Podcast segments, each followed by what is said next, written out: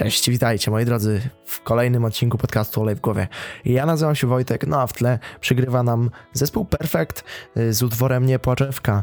Jeden z moich ulubieńszych, e, jeśli chodzi o taką polską klasykę. Mm, jeśli o tym mowa, to zaraz po nagraniu tego odcinka wybieram się na koncert e, u mnie w rodzimym mieście, który zwie się Rok na plaży, na koncert dżemu. Także polecam, korzystajcie z takich atrakcji, bo to no... Mm, póki mamy jeszcze okazję posłuchać takich wykonawców na żywo, to, to znaczy wiadomo, niektórych tych, którzy, których już z nami nie ma, to już pal licho, bo czego nie słyszeliśmy, to nie zasłyszymy po, zagrobowo. Natomiast to, co jeszcze mamy okazję, to się wybierajcie do Nospru, do jakichś innych e, teatrów, tak żeby sobie posłuchać dobrej i to dobrej muzyki. Kiedyś usłyszałem bardzo mądre zresztą zdanie, że dobra muzyka to jest taka, którą puszcza się po latach i nadal smakuje tak samo. To jest jedna z tych piosenek i jedne z tych zespołów, na które ja zresztą zaraz jadę. Mm, dzisiejszy odcinek nie będzie skupiony oczywiście, jak już sami widzicie, na stricte jednej myśli, natomiast tutaj e, chciałbym znowu taki pewien potok myśli, które mi się otworzył przez ten tydzień, e, się z wami nim podzielić. Choć tych tematów mam sporo, bo na tablicy, którą mam za sobą, mam w spokoju swoim taką tablicę, gdzie mogę sobie zapisywać jakieś pomysły czy propozycje na kolejne odcinki. No i korzystam z tego, ale często te odcinki zostają przesuwane, przesuwane, bo muszę, musi mnie brać wena, prawda? Chyba każdego, z każdym z nas tak ma. E, jestem ostatnio zabigany, jeśli chodzi o świat książkowy. To dziwnie wybrzmiewa, bo ja nigdy jakoś książkowy zbytnio nie byłem, ale ostatnio znalazłem kilka takich książek na dziale akurat, akurat rozwój osobisty, e, które mi się spodobały. E, już jedną przeczytałem od Make Viking. E, Hygge, to pewnie kojarzycie, bo to o duńskim zwyczaju szczęścia. No a zresztą teraz jestem w trakcie lektury Atlasu Szczęścia, autorki Helen Russell, w ogóle no, przewibitna, nie tylko z tej książki. No i właśnie w tej książce Atlasu Szczęścia wspomniana była nawet i Polska. E, do której już doszedłem i którą już zdążyłem oczytać. I naszym sposobem na szczęście, o dziwo jest, jakoś to będzie. Taki zwrot, jakoś to będzie. E, I Helen Russell opisuje nas oczywiście za pomocą swojej przyjaciółki, którą zapoznała tu w Polsce, na imię miała Karolina. Opisuje nas jako pracowitych, e, zresztą jesteśmy najbardziej zapracowanym narodem w Europie, jednym z bardziej na pewno, nie wiem czy najbardziej, e, i ona przytacza, przytacza, te dane, że pracujemy średnio 500 godzin więcej niż na przykład nasi zachodni sąsiedzi. E, to ciekawe. No i pomimo wszystko ten zwrot, jakoś to będzie, wypaja trochę z nas takie sformułowanie, że my jeszcze nie wiemy jak będzie i co prawda można się tego bać, zakładać najgorsze, ale my pozostawiamy to losowi, tak żeby to było po prostu na porządku dziennym i nie boimy się tego, i nastawiamy to trochę w naszych głowach na taki lekko pozytywny optymizm, chociaż to masło maślane. To chciałem napomknąć. Myślę, że jeszcze poświęcę sobie temu oddzielny odcinek, bo tych sposobów na szczęście jest multum. Znaczy, to nie, wiecie, to nie jest znowu sposób na szczęście, tylko pewien sposób praktykowania szczęścia w poszczególnych krajach. I takie z pewnością sobie kiedyś tam omówimy, pewnie jak przeczytam całą książkę. Do tego wrócimy, bo Finlandia y, ma genialny, Nowa Zelandia, y, notabene Chiny, ale, ale do tego y, zachęcam słuchać co tydzień podcastu Lej w głowie. Ostatnio w ramy popularności wbija się taka aplikacja Biril, o której chciałbym tutaj Wam też napomknąć. No jak sama nazwa mówi, dla tych bardziej oczytanych z języka angielskiego, Biril bądź prawdziwy w takim najprostszym tłumaczeniu. E, ta aplikacja to zakłada, że mamy być na niej prawdziwi w jaki sposób. Codziennie przysyła nam e, powiadomienie, na którym wyświetlony jest czas dwóch minut, który mamy przeznaczyć na wykonanie zdjęcia przednią i tylną kamerką w jednym momencie. E, aby pokazać to, co robimy faktycznie w tym danym momencie i trochę nie przekłamywać rzeczywistość, no bo jakby nie było Instagram takim portalem jest, gdzie wstawiamy zdjęcie, które jest naszym ulubionym z jakiegoś naszego ulubionego czasu, akurat w danym jakimś tam dniu. Na przykład wyobrażam sobie, że nie wiem, cały miesiąc spędziliśmy w domu, yy, nic nie robiąc, no i stwierdziliśmy, jeden dzień wypadniemy sobie do, yy, nie wiem, jakiejś góry i zrobimy sobie fajną fotę. To to jest właśnie to. No więc na tej aplikacji z czystego założenia powinniśmy mieć 30 zdjęć, kiedy siedzimy na łóżku nic nie robiąc, a jeden dzień taki, w którym jesteśmy w górach.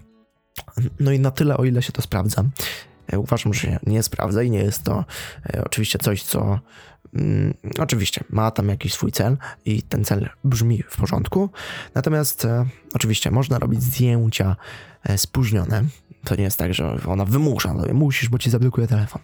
Tylko można zrobić zdjęcie w każdym dowolnym momencie, natomiast e, w czystym założeniu jest, żebyśmy zrobili zdjęcie w tym momencie.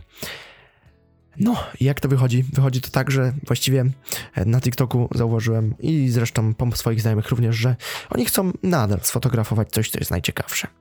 E, zresztą te dwie minuty czasu, które pozostawia nam aplikacja na sfotografowanie, e, często specjalnie wykorzystują na potrzeby zmienienia miejsca swojego pobytu, czy to z ubikacji uciekając, inne parodionując swoje życie rzeczy. No bo jakby nie było, kurczę, każdy człowiek, prawda, robi takie przyziemne rzeczy, no i przyłapywany na nich. Najgorzej to by chyba było, jakby pod prysznicem kogoś złapało, prawda? Bo wtedy, no co, trzeba zrobić fotę. No i co, nie wyjdziemy specjalnie spod prysznica, no bo nie skończymy się myć tylko dlatego, że przyszło nam powiadomienie z aplikacji. No, tutaj takie dylematy. Także tak chciałbym napomknąć do tej aplikacji, możecie sobie spróbować, sami zobaczyć, jak to wygląda, jak się będziecie z tym czuli. To myślę na przekór tym wszystkim Snapchatom, e, w który, no wydaje mi się chyba, że to jest świetny antagonista właśnie Snapchata, gdzie, wiecie, Snapchat możemy robić wszystko wszędzie i o której godzinie chcemy, znaczy tu czysto teoretycznie też, ale no na Snapchacie była taka, taka poza chwalenia się i to jest przykre. No, e, jeszcze miałem taką sytuację, gdzie złapał mnie dylemat moralny w związku z tą aplikacją. Widziałem zdjęcie gościa przednią kamerką, oczywiście selfiak, no i tylnią kamerką e, prędkościomierz w aucie. No i uwaga, jeśli przyjdzie nam powiadomienie o byciu prawdziwym w trakcie jazdy, no to to jest, e, no, muszę przyznać, skrajnie nieodpowiedzialne. Natomiast ta aplikacja trochę to na nas wymusza. No i co w takiej sytuacji, kiedy te 8 bilionów zaraz osób na świecie miałyby tę aplikację i każdy nagle dostałby to jedno powiadomienie, przecież wszyscy zapatrzeni by byli w telefon. I pod tym względem sobie nad tym rozmyślałem, że o, nawet jeśli chciałoby się spoko, to nie będzie spoko. nie wiem, jaka by musiała być aplikacja taka, żeby to, to było tak pospinane, żeby nie wpływało na nas w żaden sposób negatywny. Choć z góry założone jest, że aplikacja na telefonie e, trochę wpływa na to, że jesteśmy bardziej impulsywni. E, to wykazały oczywiście tam badania. Możecie sobie poszperać w internecie, tylko odniosę się tutaj do swojej wiedzy gdzieś tam zaczytanej. E, wiecie, wpływa na naszą impulsywność, brak jakiejś większej. O, skupienia uwagi. Ja się na przykład cieszę, bo tutaj produkując się wam na tym podcaście, jestem w stanie, wiecie, w 100% skupić się przed mikrofon, tak żeby przekazać wam to, co akurat mam ochotę wam przekazać.